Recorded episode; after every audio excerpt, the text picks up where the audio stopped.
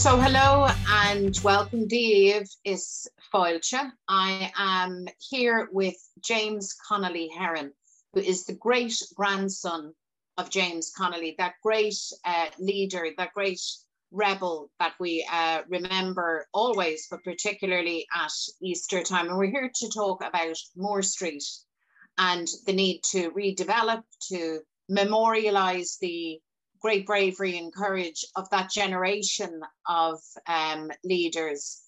And Jim, I, I, I have to say to you, every time I meet you, I'm kind of struck by the fact that you are James Connolly's great grandson. I mean, that's just um, an incredible thing. And I'm sure you appreciate the, the way that people feel about all of the leaders, but about James Connolly. What's it like to be James Connolly's great grandson? Well, you're always struck, Mary Lou, by um, the way people greet you, and when they know who you are, that, that when they know of that connection. Um, and it's quite astonishing how um, th- how revered he still is in people's in people's lives, actually. You know, so you get a great sense of well, a sense of pride, obviously. Um, but it's it is quite astonishing that a century later he's held in such high esteem with the Irish people, with and people elsewhere.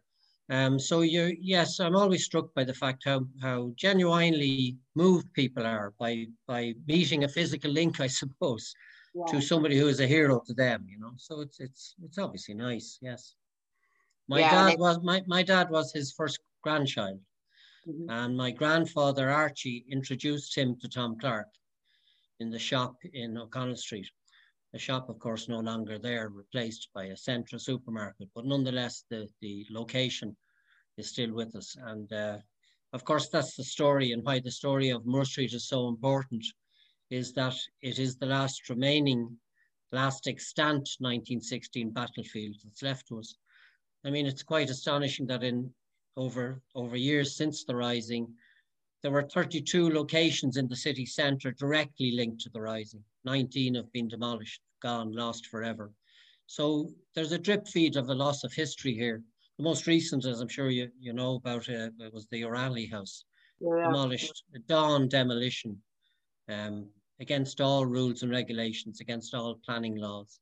Uh, just the developers went in at dawn and, and razed it to the ground. The very house where the O'Rahilly lived, and the house immortalised in the last letter to his wife and family as he lay dying in Moore Street, Moore Street. Uh, ha- having been wounded in the battle and left to die. So um, it's it the campaign to save Moore Street is is more than just the campaign to save that street. I think it's saving history, and it's saving an incredible, it's it's saving the physical links that are left, you know, um, to that great event in Irish history. Isn't it an incredible thing, though, Jim, when you think about, like I was saying about you being the great grandson of James Connolly, and for me, that that, that always, I'm struck always when I meet you that I'm speaking to the great grandson of James Connolly, and the way, and I know not on my own, in holding that entire generation of, of rebels and leaders and visionaries, yeah, and in, in, in a really high esteem. And it's, for me, and I think for other people, it's not an abstract thing. It's not just an intellectual thing.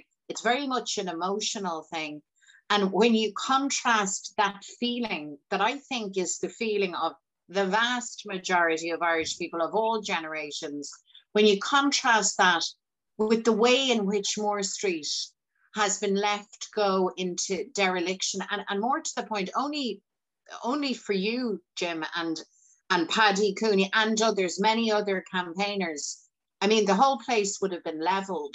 You know, well, that, that yeah, that was the plan. I mean, at, at, in I think it was nineteen ninety-nine, that far back, um, the city fathers, the city management, had decided that there was no real merit in keeping Moore Street.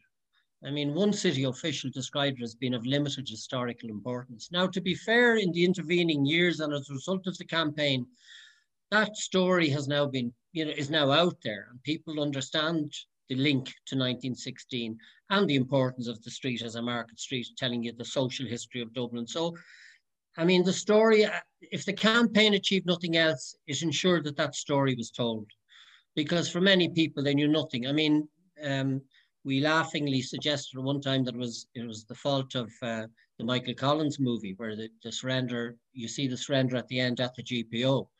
But that whole story of evacuating the G P O into the laneways and taking refuge in this modest terrace of houses is an incredible story in itself and had to be told.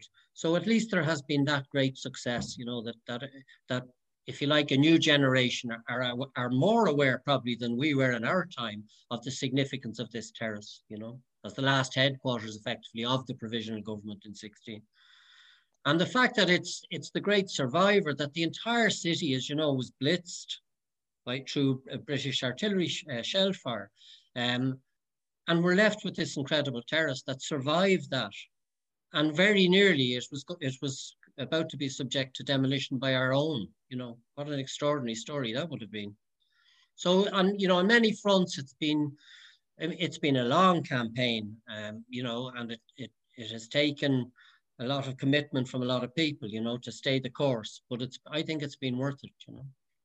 Absolutely. And um, it's, I thought it was, it, it's been really, really palpable, I think, particularly since the the the commemoration of, of the centenary of the Rising. I, I think the penny dropped with lots of people, yeah. Not just Dubliners, but people, you know, across the board, people, including those that visited Ireland and that visit and that go looking for the terrace and that, that are aware of the history of it. I, I think that sense that things have gone too far, that the state and successive governments have, have done at best the minimum in, in terms of preservation and development of that area.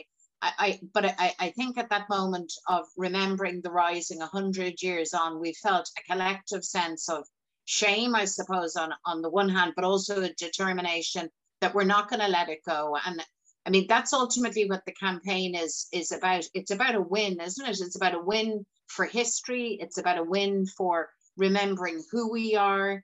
It's and an for action. On, and for honouring that generation. And, and that, to honour that generation, yeah. That you, that you rightly say were so exceptional. I mean, it was an extraordinary time in our history. You know, that great coming together of the national movement, social movement, feminist, you know, across the board. That, that, it was just that moment, you know, that golden moment when these movements all came together and, and made, you know, the courageous decision to challenge an empire. It, it, you know, the, the idea of that in itself. And of course, the story of Moore Street linking to that was the, the you know, the idea that, that the garrison ended up in the terrace of houses while the empire closed in to get them, you know, and it, what, what, you know, the conversation that, that must, the conversation that must have taken place in number sixteen as that was happening, you know, that there's an extraordinary story there that needs to be teased out, I think, you know. So we, we got the legislation through Angus O'Snodaigh, who, who you know very well, Jim, and, and who has been very active on this campaign yes. for many years. Yes. Um, so we got the legislation that Angus drafted through the Dáil last week, and it was, I, I think it was very significant. This legislation aims to protect all of Moore Street, all of the battlefield site, not just the limited, uh, in the limited way that we currently have. And it sets up the infrastructure for redevelopment to memorialise and honour that generation, as, as you say, but also to bring a big win in terms of creating a living, vibrant quarter in that part of the city. That would be great for Dublin, great for Ireland, sure. Great for footfall and for business. And to me, it was significant that we got that legislation through unanimously.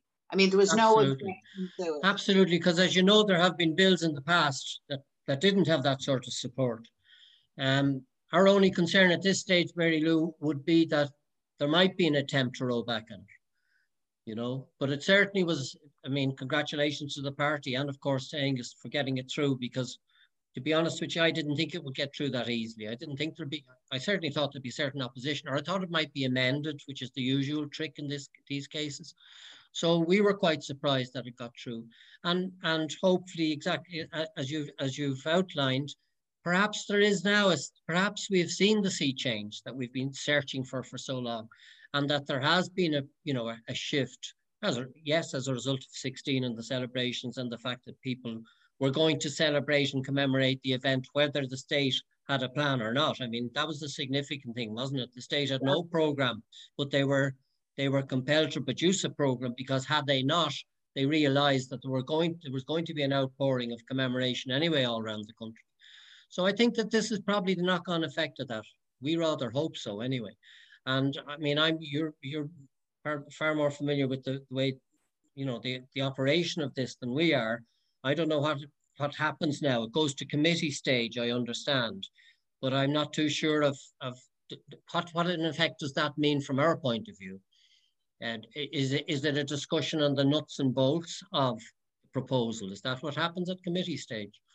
Yeah, well, th that's exactly it. Uh, and what we are hopeful is on, on two fronts, that the legislation not alone goes to committee, but that it's not just stalled there, yeah, that we yeah. actually build on that, and that we bring it back and we get it on the statute group books. And then alongside that, that the plan that, that your team, that the families of, uh, the, of, the, of the rebel leaders and activists have produced, and full credit to you, Jim, a really outstanding proposal that I just think is the answer for what we need in the heart of the Northeast inner city, historically, culturally, uh, but also for the traders and that great trading tra tradition on Moore Street. So we need the government to very clearly take a position that Moore Street, the entire battlefield, that will not be left in the hands of private developers, that the state will lead. Yes, um, of course. Th that's an essential part of it as well. So those two things need to happen, and everybody needs to be on board for this, Jim. And I know one of the reasons why we're having this conversation around Easter is because we know how strongly people feel on this issue, and we want people to be vocal and to be active on it in these times. Yeah, yeah, absolutely. Yeah, I mean, what we do, what we what we need now actually is action. You know. I mean, we need we need decisions to be taken. The, the sort of paralysis hanging over this site for over twenty years now is no longer acceptable. The uncertainty about it all is no longer acceptable. And it takes a decision. And it, it, it's, it, I mean, it is down to a minister. This is the sixth minister we've had dealings with. When I say we, I mean relatives of the signatories, direct dealings with in our, our discussions about the future of the area. And yet still, the National Monument buildings fourteen to seventeen that were purchased by the state remain closed to the public. You know, five years after they were supposed to be open to great fanfare uh, for as a cent as part of the centenary celebrations, but they remain closed. And there's no earthly reason why that's so. They could be open tomorrow. You take you roll up the shutters and open these buildings up so that people can at least have a connection to them, rather than they remain shuttered. And that can, as I say, that's that doesn't take it doesn't take any great planning. It, it it takes a decision somewhere along the along the line. Somebody can make that decision, and what we need now is a series of decisions. And it's it's just not good enough to sit back and and wait for a developer to to to show us how we're going to create a, an historic cultural quarter in Moore Street. That is that is the the work of the, the role of the state. Absolutely. So, our call has always been, consistently been for years past, that there must be state intervention on this. It cannot, it cannot proceed without state intervention. Now, there are those who would argue the state has intervened in the sense they've purchased four buildings, and, and they have. Under pressure, they did purchase four buildings and talked about the opening of the commemorative centre, but why is it that today we still wait for that opening? You know? Yeah. So, so uh, there's, there's, a, there's a paralysis we need to, We need to, to you know, to force our way through this apparent paralysis about the future on this. There, there shouldn't be any, uh, as you've as you've outlined. This is a jewel waiting to be developed in the centre of our city, um, that that ticks all the boxes, from tourism to social history to the history of the country to the story of sacrifice, courage, et cetera. It it it's you know it's it's waiting to happen, you know. And it just, it requires decision makers, no more sitting on the fence. Yeah.